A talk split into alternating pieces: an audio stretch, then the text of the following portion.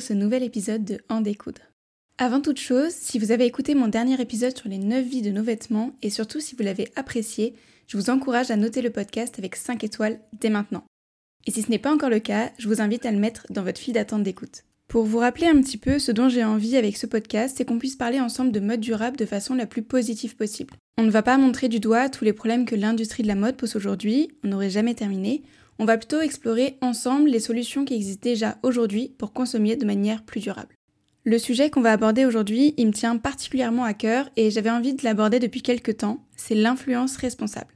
C'est un sujet qui me questionne quotidiennement, à la fois parce que je suis une grande consommatrice d'Instagram et de YouTube, mais aussi parce que je suis créatrice de contenu.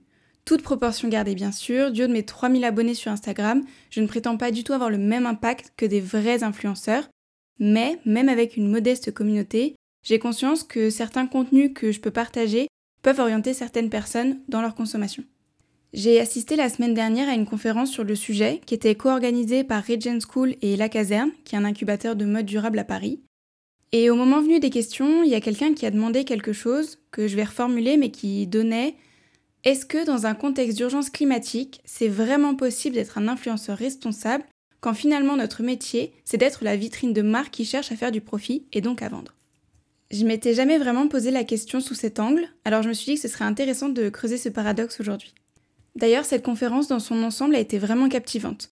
Elle était entre autres animée par Amélie Deloche, qui a fondé le collectif Paye ton influence, qui vise à interpeller les influenceurs pour leur faire prendre conscience de leur impact sur leur communauté et les amener à se poser des questions qui, on l'espère, induiront un changement de pratique.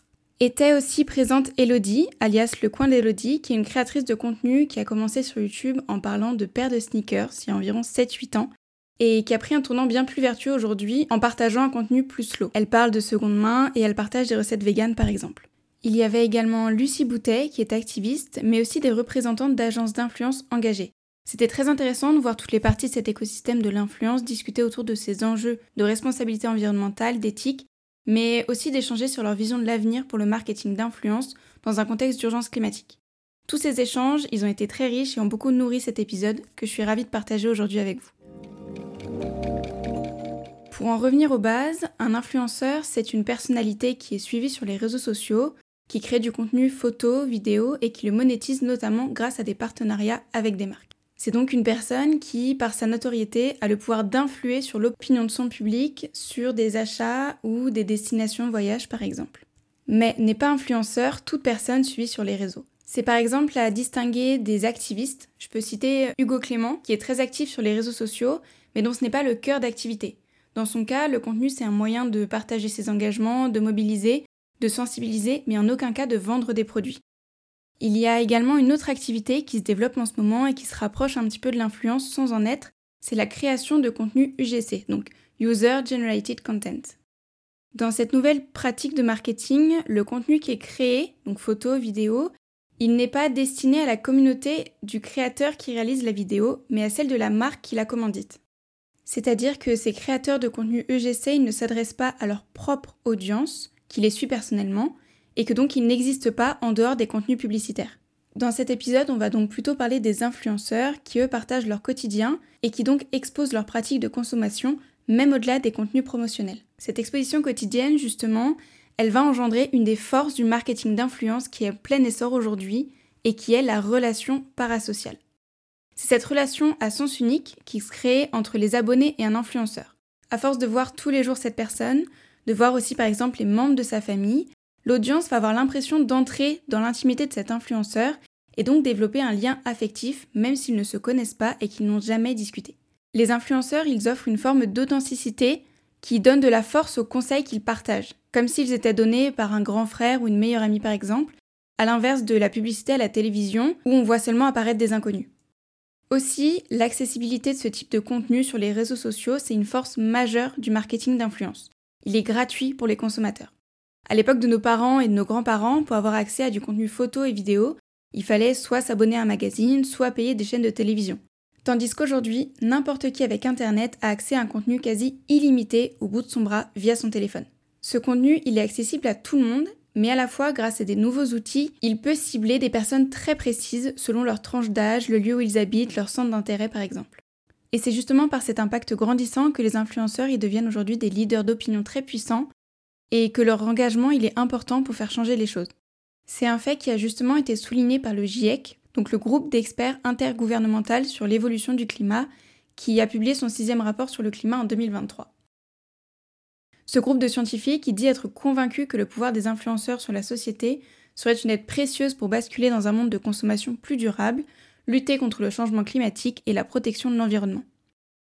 Ils disent également qu'ils peuvent utiliser leur influence pour encourager leur public à adopter des comportements plus durables et à soutenir des marques qui ont un impact positif sur l'environnement. Le défi ici pour les influenceurs, c'est qu'ils doivent maintenir une image personnelle attrayante et continuer de vendre du rêve pour avoir des partenariats fructueux, mais est-ce que finalement c'est possible tout en encourageant des choix de vie respectueux pour l'environnement? Depuis le scandale des Ouïghours, personne ne peut nier l'impact sociétal et environnemental de l'industrie de la mode. Et malheureusement, la plupart des influenceurs ils sont aujourd'hui dépendants de ces marques impliquées dans les scandales, parce qu'il s'agit des plus grandes marques, qui sont celles qui ont un budget suffisant pour utiliser ce type de marketing. En fait, promouvoir la fast fashion, c'est un peu la solution de facilité. Parce que justement, ces grandes marques, les plus polluantes, c'est celles qui se sont déjà bien emparées du marché et qui sont très actives pour les partenariats. Refuser de travailler avec elles, finalement, ça suffit à avoir moins de possibilités et donc gagner moins d'argent. Alors c'est vrai que depuis quelques temps, la grande majorité des influenceurs se rallient à l'opinion publique et disent ouvertement refuser de travailler avec des marques comme Shein. Cependant, la preuve qu'il manque de conviction profonde, c'est que ce sont les mêmes qui continuent à promouvoir des marques comme Naked ou Pimki, qui ont un impact tout aussi néfaste, mais dont les noms sont moins au cœur des scandales. Un second frein à l'évolution des partenariats aujourd'hui, c'est que les petits créateurs et les marques françaises, qui ont des démarches bien plus vertueuses, elles ont du mal à faire appel à des influenceurs. Déjà parce qu'on le sait, la production artisanale, elle est bien plus coûteuse en temps, en matières premières, donc la marge est moins grande. C'est plus compliqué pour les petits créateurs de se dégager un budget pour rémunérer un influenceur. À cette échelle, la forme de collaboration la plus courante, c'est alors le recours au gifting, c'est-à-dire l'envoi de produits sans exiger de création de contenu en retour. Dans ce cas, c'est compliqué de viser les plus populaires, puisque ceux qui en font leur métier, ils préféreront des partenariats rémunérés plutôt que des cadeaux sous lesquels ils croûtent déjà. Je pense aussi que la plupart des petits créateurs qui sont vraiment engagés sont réticents à envoyer des produits à des influenceurs qui ne sont pas autant. À la fois parce que ces produits risquent d'être présentés à une audience qui n'est pas forcément la meilleure cible, mais aussi parce qu'ils ne veulent pas être associés à des pratiques polluantes ou à des gens qui ne sont pas en adéquation avec leur éthique. L'écologie en général, c'est un sujet qui est délicat sur les réseaux sociaux, voire un tabou dans certaines sphères de l'influence. C'est en quelque sorte un terrain miné où toutes les actions personnelles elles sont scrutées. C'est à la fois compliqué d'être un influenceur classique et de parler d'écologie sans être accusé d'hypocrisie, mais c'est aussi compliqué de s'afficher comme engagé quand certains considèrent que ce n'est jamais assez. Elodie, alias le coin d'Elodie, qui participait donc à cette conférence et qui est aujourd'hui suivie par plus de 100 000 personnes sur Instagram, elle expliquait qu'elle avait fait sa transition écologique de façon personnelle il y a quelques années et qu'elle l'exprimait de plus en plus dans son contenu en parlant de seconde main, par exemple. Et pour elle qui se dit engagée, c'est quand même compliqué de s'exprimer sur le sujet parce qu'elle a une audience très large. Elle s'adresse à la fois à des personnes qui n'en ont rien à faire et que ça n'intéresse pas, mais aussi à des personnes qui sont bien plus engagées qu'elle et pour qui ce n'est jamais assez. Ce que elle, elle va présenter comme des efforts, finalement, pour eux, ça va être la base. C'est toute cette tension entre l'aspiration à des modes de vie plus vertueux et la crainte d'être pointé du doigt qui engendre une complexité supplémentaire pour les influenceurs qui souhaitent aborder le sujet de l'écologie sur les réseaux sociaux. Particulièrement dans un monde d'images où tout est axé sur l'esthétique et le divertissement, aborder des sujets écologiques sérieux, ça peut être souvent délicat. Les influenceurs, ils peuvent hésiter à introduire ces discussions en craignant de rompre avec le ton léger de leur contenu habituel et de perdre des abonnés, parce que le but avant tout aujourd'hui c'est de plaire et de divertir, mais surtout pas d'être moralisateur. Choisir entre plaire à l'audience qui souhaite être divertie et plaire à l'audience qui demande plus de responsabilisation, ça peut parfois être compliqué pour les influenceurs. Par exemple, il y a quelques temps, l'influenceuse Romy, elle a posté sur Instagram un unboxing du dernier iPhone qu'elle venait d'acheter. Donc vraiment l'objet le plus représentatif de la surconsommation. Eh bien, elle s'est pris comme jamais une vague de commentaires indignés qu'elle puisse partager ce genre de contenu dans un contexte de crise économique et environnementale. Mais le paradoxe, c'est que c'est aussi le réel le plus vu de son compte avec 16 millions de vues. Donc c'est pas étonnant que les influenceurs y continuent à produire ce genre de contenu qui les fait gagner en visibilité et qu'en parallèle la difficulté à parler d'écologie, elle augmente. Et pourtant, briser ce tabou, c'est crucial pour le mouvement écologique. Encourager les influenceurs à parler ouvertement de leurs propres défis, de leurs progrès et à partager des informations éducatives, ça peut contribuer à normaliser la discussion sur l'écologie.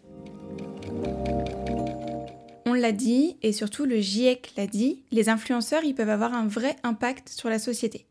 Sauf que, comme tout le monde, ils vivent à leur échelle, et parfois ils sont dans leur petite bulle, en oubliant cette influence qu'ils ont. Et donc, innocemment, ils partagent leurs photos de voyage, comme chacun le ferait en envoyant des photos à sa famille, sauf qu'ici, ces images, elles sont vues par des centaines, des milliers, voire des millions de personnes. Elles vont nourrir des rêves et normaliser ces voyages à l'autre bout du monde, par exemple, et influencer des pratiques qui ne devraient pas se répandre dans le contexte qui est le nôtre. Dans ce cas-là, ils ont juste besoin d'un petit rappel pour leur dire qu'ils sont quand même des modèles pour des centaines de milliers de personnes. Et c'est justement le rôle que s'est donné le collectif Paye ton influence, qui interpelle les influenceurs en leur rappelant l'influence justement qu'ils ont et qui les amène à se poser des questions sur leur propre consommation et surtout sur les conséquences que ça a sur la consommation de leurs abonnés. C'est important de noter que ce virage vers la durabilité, il n'est pas sans défi. Il y a certains followers qui vont être plus réticents au changement et préférer le contenu traditionnel. Parce que finalement, si cet influenceur, il arrêtait d'acheter de nouveaux vêtements, s'il arrêtait de voyager, est-ce qu'on aurait toujours envie de suivre son quotidien qui serait un peu plus normal? Et pourtant, il y a bien des influenceurs qui ont réussi à prendre ce tournant. Et pour moi, le meilleur exemple de cette transition, ce n'est autre que notre Instagrammeuse numéro 1 en France, Marie alias Enjoy Phoenix. C'est vraiment la maman de YouTube, elle a été dans les toutes premières à se lancer il y a peut-être 10-12 ans maintenant, qu'elle partageait toutes les semaines ses nouveaux achats à mode et beauté, elle vloguait ses voyages presse à l'autre bout du monde, et en fait, c'était ce qui marchait le mieux sur YouTube à l'époque, parce que les problématiques environnementales, elles n'existaient tout simplement pas. Et finalement, il y a 4 ans maintenant, elle a affiché un tournant presque radical en refusant tout colis de la part des marques pour lutter contre cette surconsommation de produits qu'elle n'avait pas commandés et dont elle n'avait pas besoin. Elle a drastiquement réduit ses partenariats en se tournant vers des marques engagées et elle a elle-même créé sa propre marque de vêtements Made in Europe et sa marketplace de produits de beauté pour promouvoir des produits clean et des petits créateurs.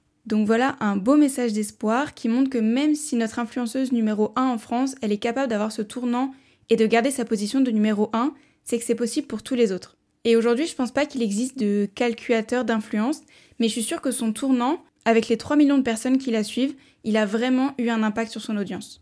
Cette transition, elle peut venir de la part de l'influenceur qui a lui-même pris conscience des enjeux, mais elle peut aussi être influencée par l'audience. Tout simplement parce qu'un influenceur qui n'a pas l'opinion publique de son côté, il ne peut pas exister. Le public y joue donc un rôle clé dans ce processus d'évolution.